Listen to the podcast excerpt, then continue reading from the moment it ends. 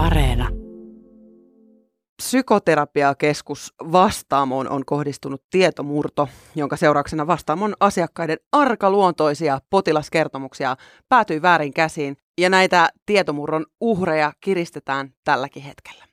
Tänään me jutellaan hakkeri Laura Kankaalan kanssa siitä, miksi tietotekniikasta ei oikeastaan ikinä saa niitä riskejä kokonaan poistettua. Me kuullaan myös muusikko Iisan ajatuksia. Iisa itse on joutunut tämän tietomurron uhriksi, mutta hänellä on antaa myös tsemppaavia ajatuksia sen suhteen, ettei kannata menettää luottamustaan just esimerkiksi psykoterapiaan. Mun nimeni on Toivo Haimi. Ja mä oon Marjukka Mattila. Ja nyt takaisin Pasiaan. Tervetuloa takaisin Pasilaan. Team Wackista tuttu hakkeri Laura Kankaala. Moi. Kiva, kun oot täällä. Kiitos, että kutsuitte mut tänään tänne. Nyt me yritetään niin kuin, ottaa kiinni jotain aivan ennenkuulumatonta kyberrikollista. Niin mitkä on sellaiset yleisimmät virheet, mitä tämmöiset rikolliset voisi tehdä? No tota, jos mä mietin semmoisia kuuluisia keissejä, mitä maailmalla on esimerkiksi ollut, esimerkiksi, no puhutaan vaikka Silkkitiestä tai tästä Silk Roadista, mikä oli tota, tämmöinen huumeiden ja muiden tota, tätä, tota, tota, pahojen juttujen Pahoin, joo, Ei niin laillista. Ei niin laillisten juttujen kauppapaikka. Niin, niin siinähän esimerkiksi oli aika tämmöinen klassinen puhutaan OPSEC-mokasta. Eli tämä henkilö, Ross Ulbricht, joka oli sitten tämän takana, niin hän oli ensinnäkin käyttänyt hyvin pitkään aikaa siihen, että pyöritti tätä Silk Roadia. Ja ajan kanssa sitten tyypillisesti alkaa tapahtumaan enemmän virheitä, että jättää itsestään esimerkiksi käyttää vahingossa samaa aliasta tai niin kuin nimeä jossain palvelussa, mitä sitten käyttää niin kuin täällä meidän normiverkossa, tai tässä kun kirjautuu vaikka äh, Gmailiin, ja sitten kun kirjautuu tai käyttää jotain tunnusta tuolla Tor-verkon puolella.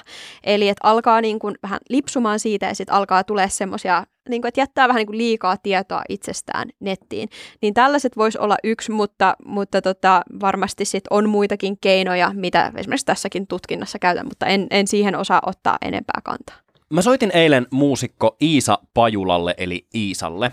Iisa on yksi näistä vastaamo asiakkaista, jonka tietoja urkittiin tässä tietomurrossa. Ja Iisa kertoi mulle, että se ensijärkytys alkaa pikkuhiljaa hänellä olla ohitse. Ja hän on siirtynyt nyt poistamaan kaikenlaisia tilejä, joihin hänet pystyy yksilöimään. Ja esimerkiksi ottanut omaehtoisesti itselleen luottokiellon.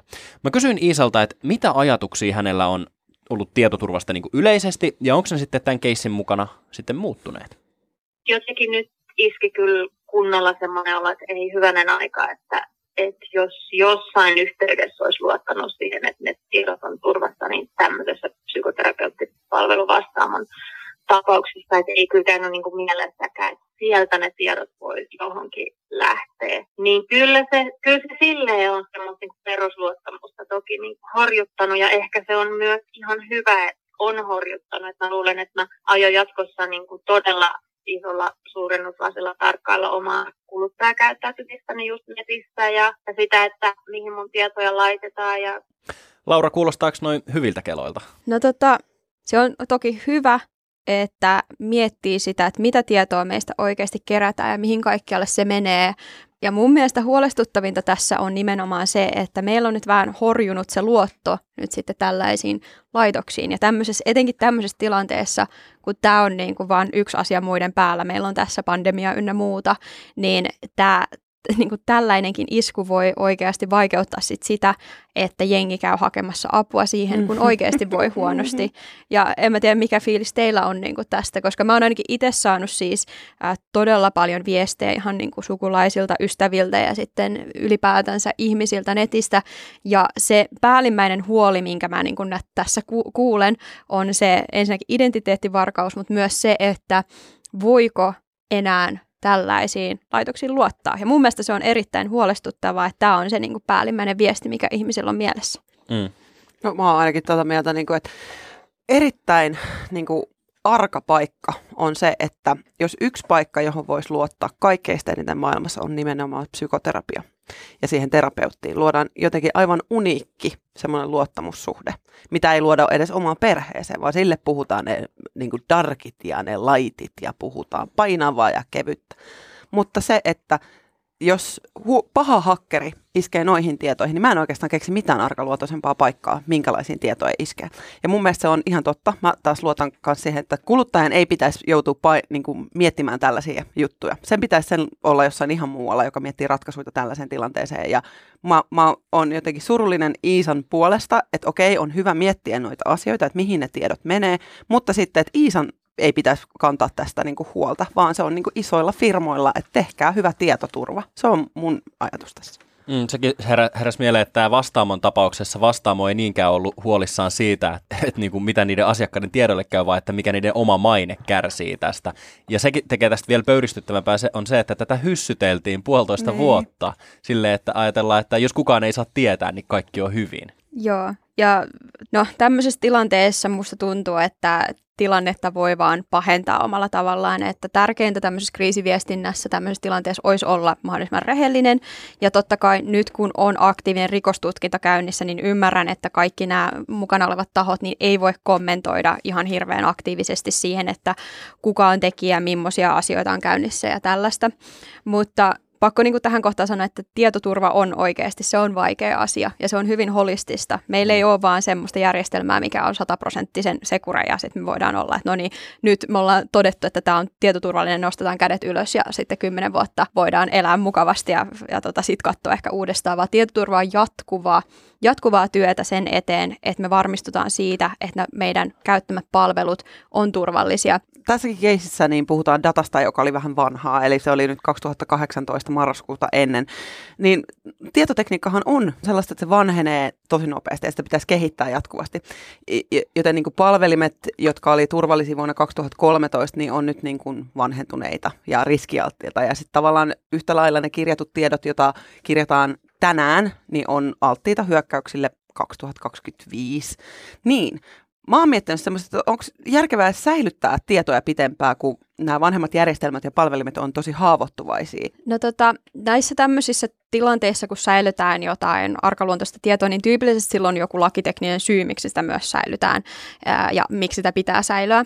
Ja se tiedon turvaaminen, vaikka se kerätään nyt, niin se ei tarkoita, etteikö sitä pystyisi, pystyttäisi sitten sen tietoturvaa tulevaisuudessa parantamaan.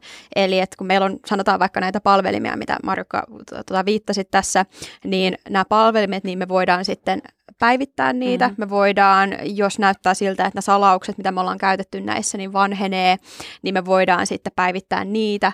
Ja, ja sitten me voidaan muutenkin tehdä semmoista yleistä tsekkausta, että mikä se on se yleinen tietoturvan taso. Että sehän ei välttämättä ole, ää, niin ottamatta nyt kantaa tähän vastaamokeissiin, mutta yleisesti se ei välttämättä ole suoraan tietokanta, mihin hyökätään, vaan se voi olla joku ihan muu. Se voi olla, että on joku muu, ää, sanotaan vaikka etäkäyttö, tämmöinen hallintapaneeli auki ulkoverkkoon ja siinä on joku helppo salasana tai sitten äh, lähetetään kalasteluviestejä äh, niin kuin yrityksen työntekijöille, joku klikkaa jostain tota, Wordin auki ja sieltä ajaa makrot ja sen jälkeen ollaan sen henkilön koneella, mutta se loppukaneetti, että että me voidaan turvata tietoa, mikä on kerätty aikaisemmin, että se ei ole se niin kuin teknisesti sinänsä ongelma. Mulla herää tämmöinen kysymys, että Oliko tällaisten potilastietojen digitointi sittenkin virhe? Että jos oltaisiin käytetty vain kynää ja paperia ja perinteisiä arkistokaappeja, niin tällaista tietomurtoa ainakaan tämän suurusta ei olisi tapahtunut. Niin onko digitalisaatio on menty vähän liian paljon, vähän liian nopeasti, eikä ole pysähdytty niin miettimään mahdollisia riskejä? Tota, hyvä kysymys ja no tähän nyt ehkä kaksi vastausta. Ja yksi on sille, että jos meillä ei olisi näitä meidän tekni- teknologioita ja näitä meidän digitaali- digivälineitä, niin nämä tiedot, jos ne olisi sitten sanotaan vaikka paperilla, niin kuin Toivo äsken sanoit, niin voi olla, että ne tietomurrot olisi sitten erityylisiä, koska eihän paperitkaan välttämättä ole turvallisia. Että se, mitä kirjoitetaan, niin kyllä se pitää jossain sitten säilyä, että oli se sitten jonkun hoitajan ää, pöydällä jossain lokerossa jossain ää, lukon takana, mutta lukotkin ovat tai mitä me sanotaan meidän alalla tosi usein, että tämmöiset fyysiset lukot on vaan sitä varten, että sillä osoitetaan, että tähän tilaan on rajoitettu pääsy. Se ei oikeastaan este sille, etteikö siihen tilaan pääsisi jotain kautta. Eli tässä niin puhutaan ehkä kahdesta eri asiasta. Mm. Et mä en itse näe, että semmoinen paperille taltioiminen olisi välttämättä turvallista. Mutta kun puhutaan nyt esimerkiksi tästä, niin kuin, tästä keissistä ja yleisesti siitä, että miten tietoa säilytään, niin siinä on tosi hyvä ottaa huomioon se, että kun me tehdään tätä tietoturvallisesti, niin me voidaan oikeasti säilyä tietoa paljon turvallisemmin kuin me voidaan fyysisesti esimerkiksi säilyttää sitä, koska meillä on teknologioita kuten salaus eli kryptaus, eli me voidaan ottaa tätä tietoa ja muuttaa se semmoisen muotoon, että kukaan ei voi lukea sitä ja, ja käyttää sitten, tai niin kuin ottaa se salausavain siihen ja tallentaa se jonkin tota, turvalliseen paikkaan. Mutta sitten valitettavasti on se, että jos sitä tietoa ei suojata oikein, niin sittenhän se tietomurto on myös todellinen, ihan niin kuin se olisi todellinen siinä toisessakin tapauksessa. Mutta se vielä niin kuin tästä, niin kuin, että kun me käytetään näitä teknologisia välineitä, niin se mitä se mahdollistaa myös on se, että meillä on tapa ja kyky nähdä, kuka sitä tietoa on potentiaalisesti käynyt katsomassa, jos sellainen mm. tota, tekniikka tai niin kuin, mekanismi on siihen laitettu, mikä ei välttämättä papereiden kanssa on niin itsestään selvää. Mikä hyöty edes on kirjata kaikkia näitä potilaskertomuksia yhteen järjestelmään, jos niitä saa mm. sitten kymmeniä tuhansia kerralla niin kuin imuroitua itselleen, jos, jos niikseen sattuu. Että jos vaikka yhdellä terapeutilla on kymmenen asiakasta, ja hänellä on heidän kertomuksensa paperilla siinä lukitussa arkistakaapissa, niin silloinkin, vaikka sinne murtauduttaisiin, niin silloin se rötöstelijä saisi anastettua viekkaudella ja vääryydellä korkeintaan just kymmenen asiakkaan mm. tiedot. Mm. Eli mua askorottaa se, että miksi, miksi pitää säilyttää kymmenien tuhansien asiakkaiden arkaluontoista dataa verkossa? Tuo on erittäin hyvä kysymys ja mä niin kun mitä jos mietitään Suomea ja niin kuin teknologiaa, mitä Suomessa käytetään, niin mehän ollaan omalla tavallaan hyvin edistyneitä siinä, että me hyvin vähän, jos vertaa siis muihin maihin, niin mm. pyöritellään oikeasti papereita missään, olisi sitten valtion laitokset tai sairaalat tai mitään. Ja yksi hyvä esimerkki äh, on esimerkiksi tämä Kelan kanta, Eli, eli että tota, meillä on käytännössä terveydenhuollossa ja sosiaalihuollossa äh, kahden tyylisiä organisaatioita. Meillä on nämä, jotka kuuluu kantaan, mm-hmm. ja sitten meillä on nämä, jotka ei sit suoraan kuulu siihen. Eli esimerkiksi tämä vastaamo, joka ei nyt kuulu siihen.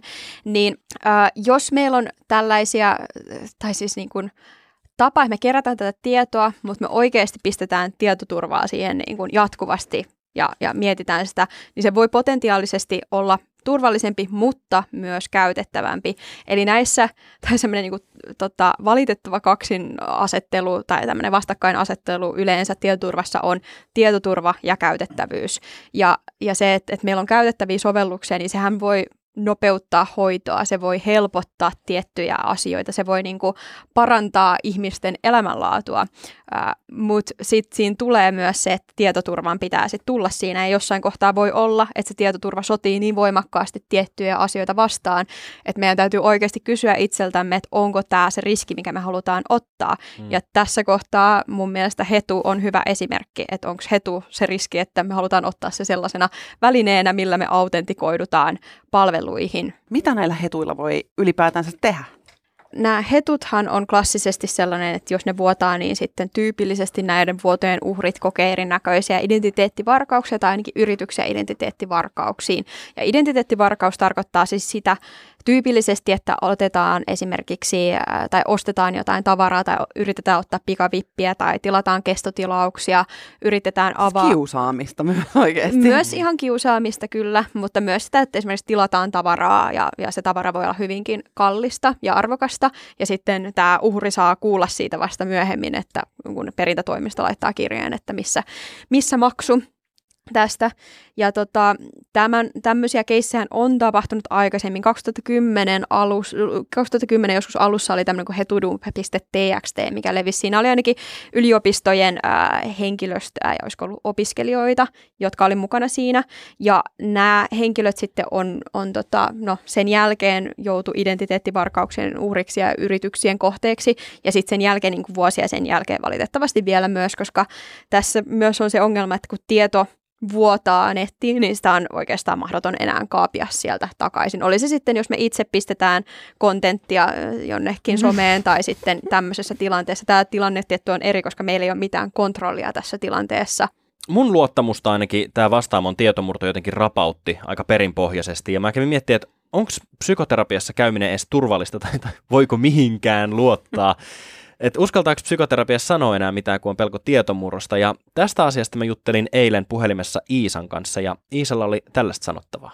Tämä oli tällainen tietoturvaonnettomuus, mitä ei olisi missään nimessä pitänyt tapahtua. tässä ei ole tehnyt terapeutit virhettä, eikä asiakkaat virhettä, eikä kukaan muukaan virhettä. Virheen voi kyllä, mä, mä itse kyllä kritisoin ilman muuta psykoterapiakeskus vastaamaan tästä, että näin iso tietoturva niin kun kömmähdys on päässyt tapahtumaan, mutta se on mun mielestä jotenkin olennaista muistaa, että tällaista ei tapahdu ja tätä ei pidä ottaa minä semmoisena, että no niin, tästä saatiin nähdä, että mihinkään ei koskaan kannata luottaa. Että kyllä mun mielestä niin kuin, ei kannata menettää uskoa ja luottamusta siihen, että asioista kannattaa ja pitää puhua ammattiauttajille. Oletko Laura samaa mieltä Iisan kanssa, että tämä oli tietoturvaonnettomuus? Kyllä tämä ehdottomasti oli tietoturvaonnettomuus ja tämä on todella hankala tilanne ja niin kuin Suomen mittakaavassa, no ihan maailmankin mittakaavassa erittäin erityislaatuinen tilanne siinä mielessä, että tässä esimerkiksi nyt ää, niin kuin ensinnäkin tämä niin kuin kohde ja minkälaista tietoa tässä on anastettu ja millä tavalla sitä sitten käytetään kiristämiseen ensin tätä vastaamaa kohtaan ja sitten näitä tota, vastaamon käyttäjiä ja näitä uhreja tässä tietovuodossa kohtaan kiristämään. Nyt me puhutaan sellaisista varkauksista, mitkä on välillä tosi vaikea kysy, niin kuin käsittää. Ei se ole mikään niin kuin junarosvo, joka kävi sillä viemässä niin kuin laukkuja tai, niin kuin, tai joku niin kuin jalokivivaras, vaan ne on varastanut jotain tämmöisiä niin kuin olemattomia asioita, niin kuin numeroita ja, numeroita ja kirjaimia, niin kuin henkilötunnuksia. Mm. Niin ylipäätänsä, miten me ollaan täällä Suomessa niin varauduttu? Ollaanko me varauduttu hyvin tällaiseen kyberrikollisuuteen? Tota, kyberrikollisuus on siinä mielessä just mielenkiintoinen, niin kuin tuossa kuvasitkin Marjukka, että se ei ole semmoista, että, että meillä on joku välttämättä fyysisesti tunnistettava henkilö, vaan se voi olla aika semmoinen näkymätön uhka. Ja, ja näiden tutkiminen on myös välillä hyvin monimutkaista, etenkin kun meillä on siis hyviä teknologioita, mitkä va- var- vahvistaa ja va- tai tota, varmistaa anonymiteetin, eli tämmöisen, että ei voi jäljittää verkossa, kuten Tor-verkko, mikä tässä on ollut hyvin paljon puheenaiheena myös tämän vastaamokeissin ympärillä, ja sitten erilaiset kryptovaluutat. Ää, näillä toki niin kun se anonymiteetti on se hyvä puoli, mutta sitä voi myös käyttää hyväksi sitten tämmöisissä tilanteissa. Mutta yleisesti sitten kysymykseen että ollaanko varauduttu, niin, niin tiedän, että KRPkin, joka tässä aktiivisesti nyt on mukana tutkinnassa, niin on hyvin aktiivisesti tilanteen päällä. Ja yleisesti meillä on siis paljon tietoturvatoimijoita Suomessa. Meillä ihan teknologian taso on, on hyvä ja, ja tota, meillä on paljon osaamista. Ja ihan se, että esimerkiksi mä oon täällä tänään puhumassa teidän kanssa, niin se, että että niin kuin mun kaltaiset tietoturvahahmotkin niin kuin pystyy antamaan niin kuin, tai niin kuin auttamaan näissä asioissa, niin kyllä mä uskon, että meillä on hyvä valmius, mutta, mutta tota, se, se riippuu ihan tilanteesta ja kuinka, mi, millaisen tota, varkaan kanssa sitten painitaan. Sä oot valkohattuhakkeri, joka tarkoittaa niin kuin hyvis hakkeria tälleen niin kiltisti sanottuna. Miten te pystyisitte auttamaan tällaisessa tilanteessa, kun näin iso rikollisuus, rikos on tapahtunut? Yleisesti se, mikä mun rooli on ollut tässä ainakin, mitä mä oon kokenut, on se, että tota, ihmiset on ottanut muhun paljon yhteyttä ja mä oon pystynyt sitten konkreettisesti auttamaan tietyissä tilanteissa näiden asioiden selvittämisessä ja, ja se, että miten, mit, mitkä on ne esimerkiksi seuraavat stepit, miten sitten suojautua. Et, et tässä niin kun varmasti monia rooleja rooleja on, mutta se itse rikostutkinta sitten niin kuin tapahtuu siellä niin kuin KRPn ja vastaamon ja tota, heidän edustajiensa sitten keskuudessa. Kiitos Laura Kankaala. Kiitos. Kiitos. Kiitos, että kuuntelit. Hei, tilathan meidät sieltä, mistä ikinä näitä podcasteja tilailetkaan ja kerro kavereille meistä. Seuraa meitä myös somen puolella. Mut löytää sieltä at Toivohaimi ja Marjukan löytää sieltä at Marjuka Vilhelmiina. Nyt tietysti me halutaan kysyä teiltä, että ootko se sellaisia yhden salasanan tyyppejä, niin kuin minä, joka ei vaihda koskaan salasanaa, vai pistikö esimerkiksi tämä vasta mun keissi miettimään salasana-asioita uudestaan ja vaihdoit salasanat? Numero tänne WhatsAppilla meille on 044 421 4823. Ja muista laittaa myös se keittiön mikroaaltouunin kello talviaikaan. Kiitti, moi. Moikka. Niin, hyvät kunkilijat, minkä opimme tästä?